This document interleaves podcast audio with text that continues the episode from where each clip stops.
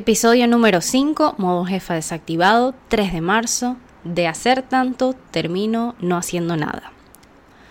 Hay días de días y semanas de semanas. Desde que terminó febrero y empezó marzo, mi cabeza está a full con quehaceres, tareas, pendientes.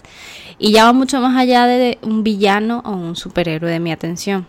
Simplemente ahora desafío el tiempo. Yo creo, María Fernanda cree que tiene 36 horas en su día o que de repente le van a salir dos brazos más de debajo, por debajo de las costillas. Para ponerlos en contexto, el 18 de marzo yo tengo un evento de la Cool Academy que quienes están en Santiago y quieran pasar un rato cool, pues me pueden preguntar por privado en la culinaria porque aún no lo anunciamos a todo dar en Instagram. Quienes quieran asistir me pueden escribir. Y la cosa es que, aunque efectivamente no es mi primer evento, tengo más cosas que hacer que solo el evento. Uno de los quehaceres del día. Imagíname en este momento que estoy haciendo una seña con las manos indicando tipo, esto es una cosa y luego está todo lo extra. Hacer un evento es complicado porque salen cosas de donde menos te las esperas hasta el día del evento que está todo listo y te relajas. Pero antes es todo un tema. Yo no me imagino viviendo de ser productora porque siento que es un estrés desmedido y uno tampoco es que se hace millonario de, de estas cosas. Si has organizado un evento alguna vez, seguramente que me entiendes. Yo solo hago este evento para romper barreras digitales con muchas de mis alumnas, las que puedan estar y conocerlas antes de irme de nuevo de Chile.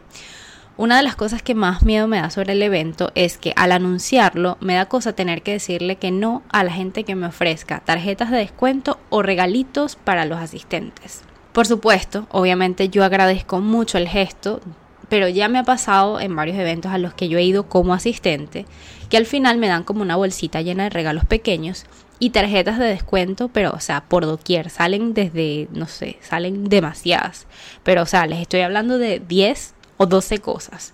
Solo una o dos en real, realmente de todas las cosas son muy memorables.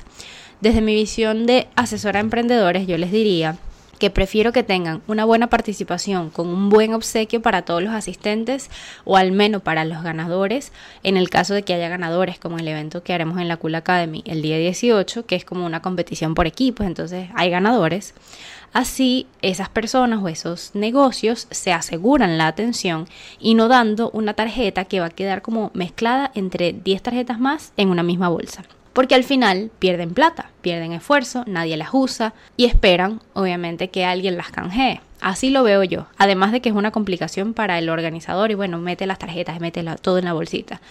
Pero yo no sé si soy la única, o sea, si, no sé si soy la única que piensa esto. Ahora quiero leer tu opinión sobre los regalos en eventos. ¿Realmente crees que la bolsa con tarjetitas y obsequios hace la diferencia?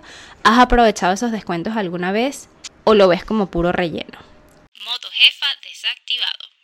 Si me estás oyendo en Spotify, Apple Podcast, Google Podcast, dos cosas. Déjame una valoración de 5 estrellas si te gustó este audio. Que si me oyes hablar de chat y dices, chat, ¿qué chat? ¿Spotify tiene chat? No, tranqui, ni Spotify, ni Apple Podcast, ni Google Podcast tienen el chat. El chat es en Telegram y en la descripción de este audio está el link para entrar a dar tu opinión por el chat o para leer. El chat es súper ordenado, no es ningún gallinero. Entra y verás. Eso por hoy. Modo jefa desactivado.